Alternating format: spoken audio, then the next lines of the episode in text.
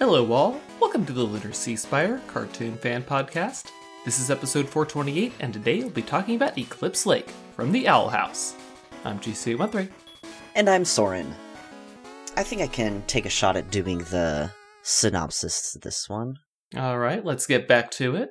Okay, so on this episode, we have a hunt for Titan's blood. We start out with Belos attempting to fix the portal or modify it in a way that he can get back to the human realm, but every key he puts in the slot fades away or crumples to dust. Um, Hunter offers to help him in any way, but Belos refuses his help and says that he just needs to stay alive. I'll say this Hunter, for a young person, is incredibly adept at noticing he's being sidelined. Yeah, I mean, what he's roughly supposed to be 16. And so what's really interesting is Hunter puts so many stakes into this mission, even though it's not one that Belos gave him intentionally, right? So it's not like he's coming back empty handed. He wasn't expected to come back with anything. It was given to, um, Kikimora. And the, the, it's interesting that right in the beginning of this episode, you see the page for how to make Grimwalkers open in Belos's lab. So Mhm. it could be possible that he is fabricating a new hunter replacement. However, I think he's come to the Ah. conclusion that it's going to take too long, and so he's not going to bother. But he has it open just in case. Dialogue with the collector indicated that he had not yet begun work on another Grimwalker. This might just be like the kind of, you know, refreshing his memory stage. Just being like, oh, this kid's getting annoying. What were the ingredients for a replacement again? Let me, let me Yeah. freshen up on that. You know, just in case the eclipse doesn't work out, I might need a new one. Yeah, he might want a companion into the human realm. But yeah, Hunter offers to do this mission and is told not to, so it's like he doesn't have any real, like, stakes. I guess he is afraid of Kikimora replacing him, but that doesn't seem to be the case. She'd make a terrible nephew. Yeah, absolutely. Um, and Belos, it's really interesting seeing Belos's like manipulation in action and how he makes Hunter feel special so that Hunter will Mhm. do whatever he wants for him to live up to that. Give someone a reputation and they will move mountains to prove that you're right. Which is funny because his reputation amongst basically everyone who meets him is that he's whiny, annoying, and scrawny. And a bootlicker, don't forget that. Which is so sad. It hurts his feelings so much. Which, I mean, like, it's totally understandable because he was being, like, an antagonist, but it's not like he really knew any better at that point. Yeah. That's just how the game is played. And then we switch to our protagonists. Luz has, quote, the common mold, which is equivalent to our common cold, although we don't exactly know. Eh, this looks more her. like a flu, at least. Yeah, I mean, she's not, like, throwing up, but she is a little delirious, but this is pretty on par for Luz. Yeah, that's a very high fever. and it it, it is very cute to kind of see Luz um all loopy. Yes, exactly. When all of her filters are gone, it's not making her cuckoo. it's just removing her filters, telling her to calm it down a little bit. Again with the snakes, is there any doubt about what her talisman is going to be? Yeah, I said that, and everyone's like, "Well, well, do you really think it's going to be a snake?" And I'm like, "It's written all over the wall. Come on." Well, after that, after thanks to them, I no longer have any doubts. It's totally a snake. I know. I I wonder if they're going to like try and make it a very specific species of snake, if or if it's going to just be generic snake. It's got to be some kind of garden snake. Bring it full circle. Maybe like a ball python. That does seem very loose. Ball pythons are very um chunky and adorable and non-threatening. Maybe it'll just be Gilder Snake. Her talisman will be Gilder Snake, the character. I would laugh. Where's that from? That's the very first episode. The character who uh, Azura, or maybe it's Laz- Ah. Lazura, uh, busts out the rocket launcher on. Maybe she names it Gilder Snake. Ah, ah, Dana, please. I'm begging you. But s- speaking of palismans, okay, so let me continue with the synopsis. So Luz manages to get the Echo Mouse to say some more stuff about Philip, about specifically going to get Titan's blood from Eclipse Lake. Luz wants to get the Titan blood, but she is down for the count. So Amity, Ida, and King all volunteer to go. Both Ida and King go with the second motivation of trying out their new discovered powers. King has his sonic ability, and Ida can turn into a harpy, although can't figure out how to do it on command just yet. They go into Eclipse Lake, which is actually in a subterranean tunnel in some old dragon, or not dragon, I keep wanting to say dragon's blood, Titan's blood mines, where they, where Hunter wants to scoop Kikimora. So Kikimora is already there trying to find the Titan's blood.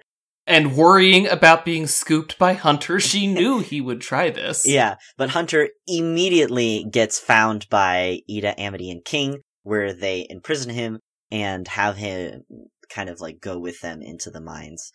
Okay, to be to be fair to Hunter, it was actually Flapjack's fault that he got discovered by them, but it was Hunter's own fault that Kikimora had discovered him. So Yes. I am, and so, okay, so they're in the mines, they get separated because they mess around with the fool's blood, it creates this big crevice in the ground that they fall into.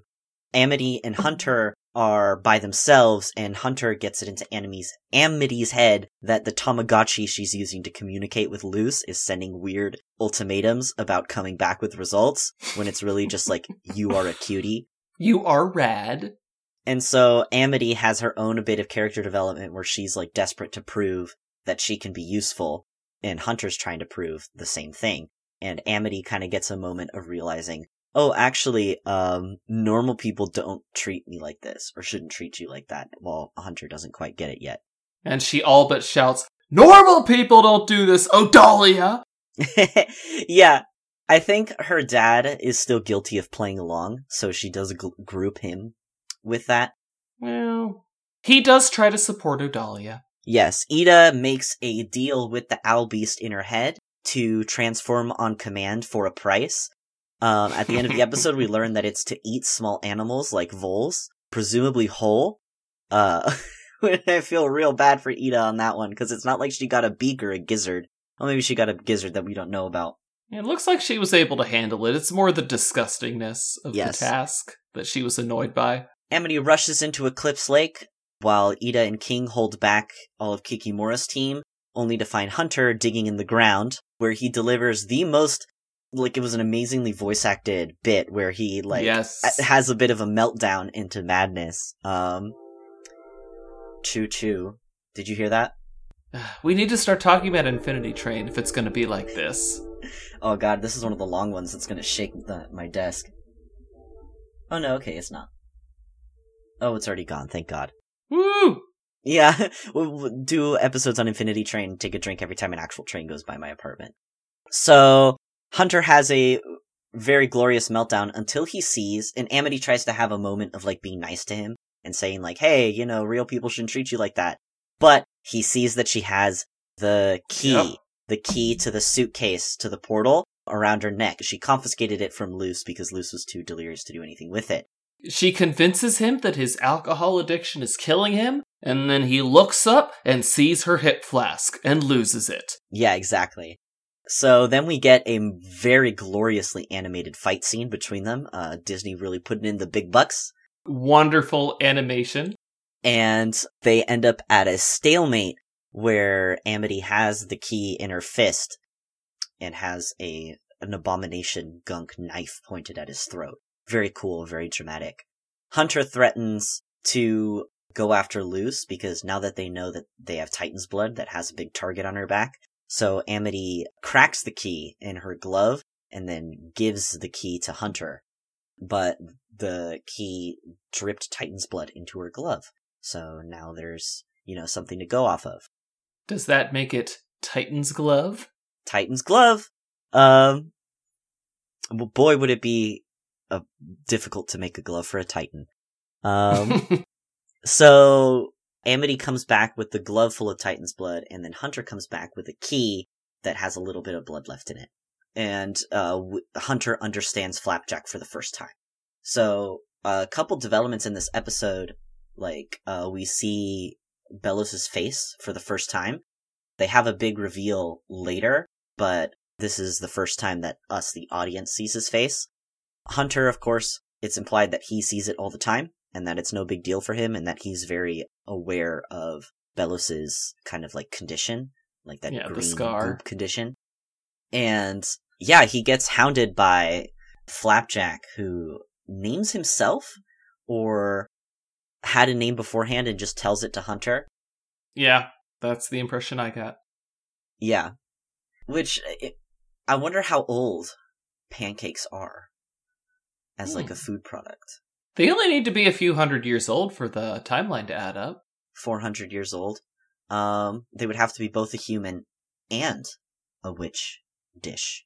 Well, remember that there was a lot of intermixing with the human realm in the Clawthorne family, so Yeah, so some some cookbooks might have also, you know, flown down the garbage chute into the the the demon realm. Uh, we also get the reveal that Belos has been in the human realm. Of course, now we know that. Yep. Now we know why, but At the time, that was really good fuel for the theories that he was Philip.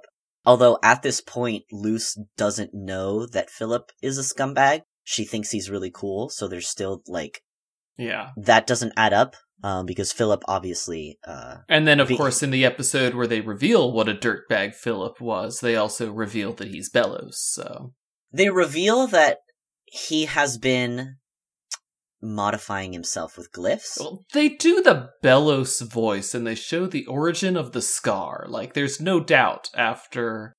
Yeah, I think at that point, like, it was pretty obvious because that also explained how he could have lived so long. Because he literally says, "But I have to live long enough to see it." The only doubt in my mind was is it like Philip's mind in charge, or is someone else's mind took over his body? That was the only question I had, and of course, we found out yes, it's always been Philip. yeah, he's just that terrible. Yeah, it was it was really interesting seeing him say like I've been to the human realm before and I'm like, "Ooh, you know, like some more some more lore to this guy." I would be kind of down for an alternate version of the Owl House where Belos and Philip were separate people. I I, would want to know what had Belos been doing there. Like they they could have him do some cool adventures, like the non-genocidal tyrant. Yeah, if like he and Philip became merged through his experimentation and Belos was just some guy. No, this would this would be a completely alternate reality where Philip and Belos never never had any relation. Hmm.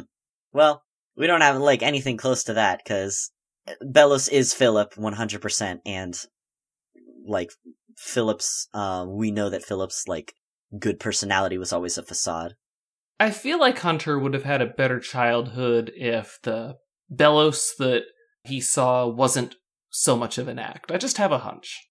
Yeah, I think deep down, Philip does care about his Grimwalkers. I mean, he wouldn't make them after the likeness of his brother if it like didn't do something for him.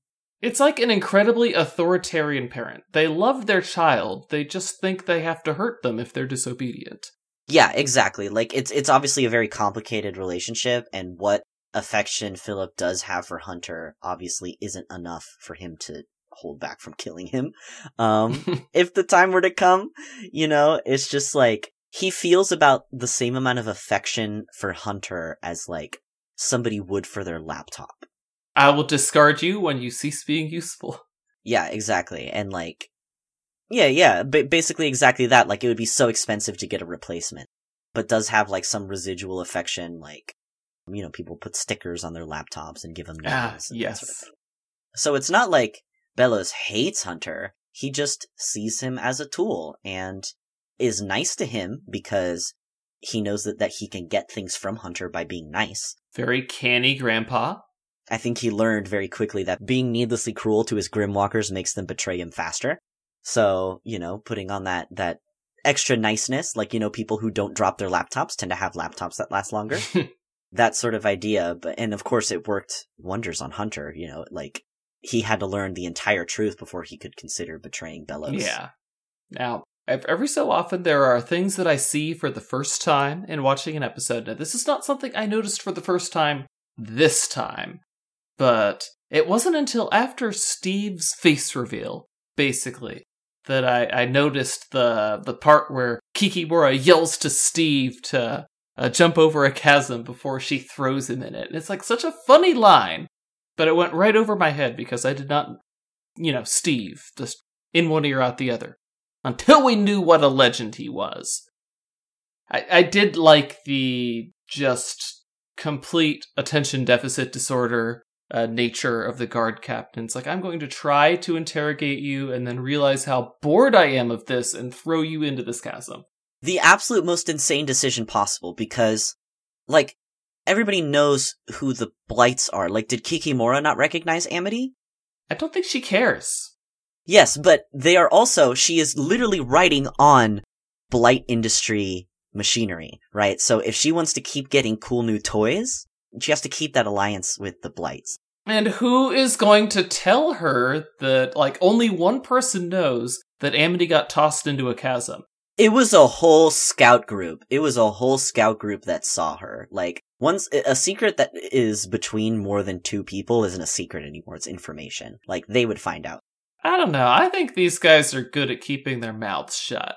Because even Odalia, like, not being the best mother ever, Odalia would still want to run an investigation on what happened to Amity, and it wouldn't be that hard to figure out what happened. Like, she would probably interview the people Amity has talked to, right? Because she knows that Luz and the Owl Lady are friends with Amity. She knows that Amity spends time with them to a degree, like to the point that she tried to stop it. So I think if Amity disappeared, she would interview them first, and then they would be like, yeah, we went with Amity to these caves, and then Amity disappeared and never came back. I mean, the caves are full of fool's blood, so very dangerous. Uh, you might fall into a chasm.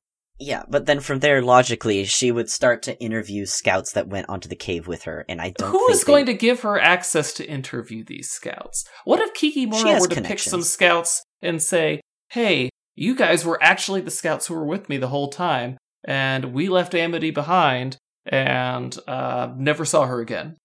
Okay, yeah, that's what happened. They all wear masks. Mm, I still think it would be way too much trouble on Kikimora's part. Mm, I don't know. She does seem vile sometimes. I think she seems very arrogant when she's on the machine. She thinks she's on top of the world. She definitely seems to make decisions based on how big she feels in the moment. uh, so, which is why you should never give Kikimora a piggyback ride, no matter how much you want to. Yeah, she'll try. She'll control you Ratatouille style into. she'll crash you into walls just because it's funny. She would be like the Mario who abandons the Yoshi for that extra jump. oh yeah, she sees yeah, no problem with that at all. Kikimora every single time. Mm-hmm. Not even to get anything, just because it looks cooler. Yep. Oh, then the last bit. Um, we did get to see the first. So Amity did get a palisman despite missing school on that day. She got a little white kitty named Ghost, which is adorable. And apparently, um, Dana Terrace's cat is also named Ghost. So we got another cartoon naming cats in the show after cats that the crew have, because Lion was the was a similar situation. We need more cats in animation. There just aren't enough. Yes, I love cats. Also, love the implication that just regular cats live in the demon realm. I don't know. They have uh they have the giraffe staff, so maybe uh, a lot of these palismen are mysterious creatures from the other realm. Maybe they're just few and far in between. Because you know, I- am pretty sure by the time that giraffe palisman was carved, they had been banished a long time ago. Yeah. Well, speaking of cats, so I have a little kitty right here. Um, Pet the kitty. I'm trying to keep him from rubbing against the microphone as he likes to do. but yeah, cats cats are like rats, you know, where people go, cats will tend to follow them. So I think if there is an ample rodent population in the Demon Isles, which there seems to be one, probably some cats may have followed into the demon realm after, you know, if there's an open portal. If there's an open door, a cat has found a way through it. You know what? I'm okay with this. Little kitty cats. Anyway, guys, that's it for us on Eclipse Lake. Join us next week. Until then, I'm GC13. And I'm Soren. Leave us a comment or a review. Later, everybody.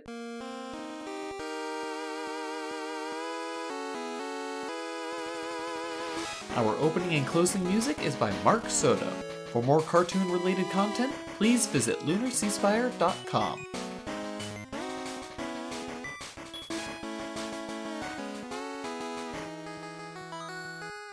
Yeah, Hunter is genuinely annoying and cringy. Um, but I think Ida's like, wow, he pisses everybody off. I want to be like that. and then does the annoying things that he does.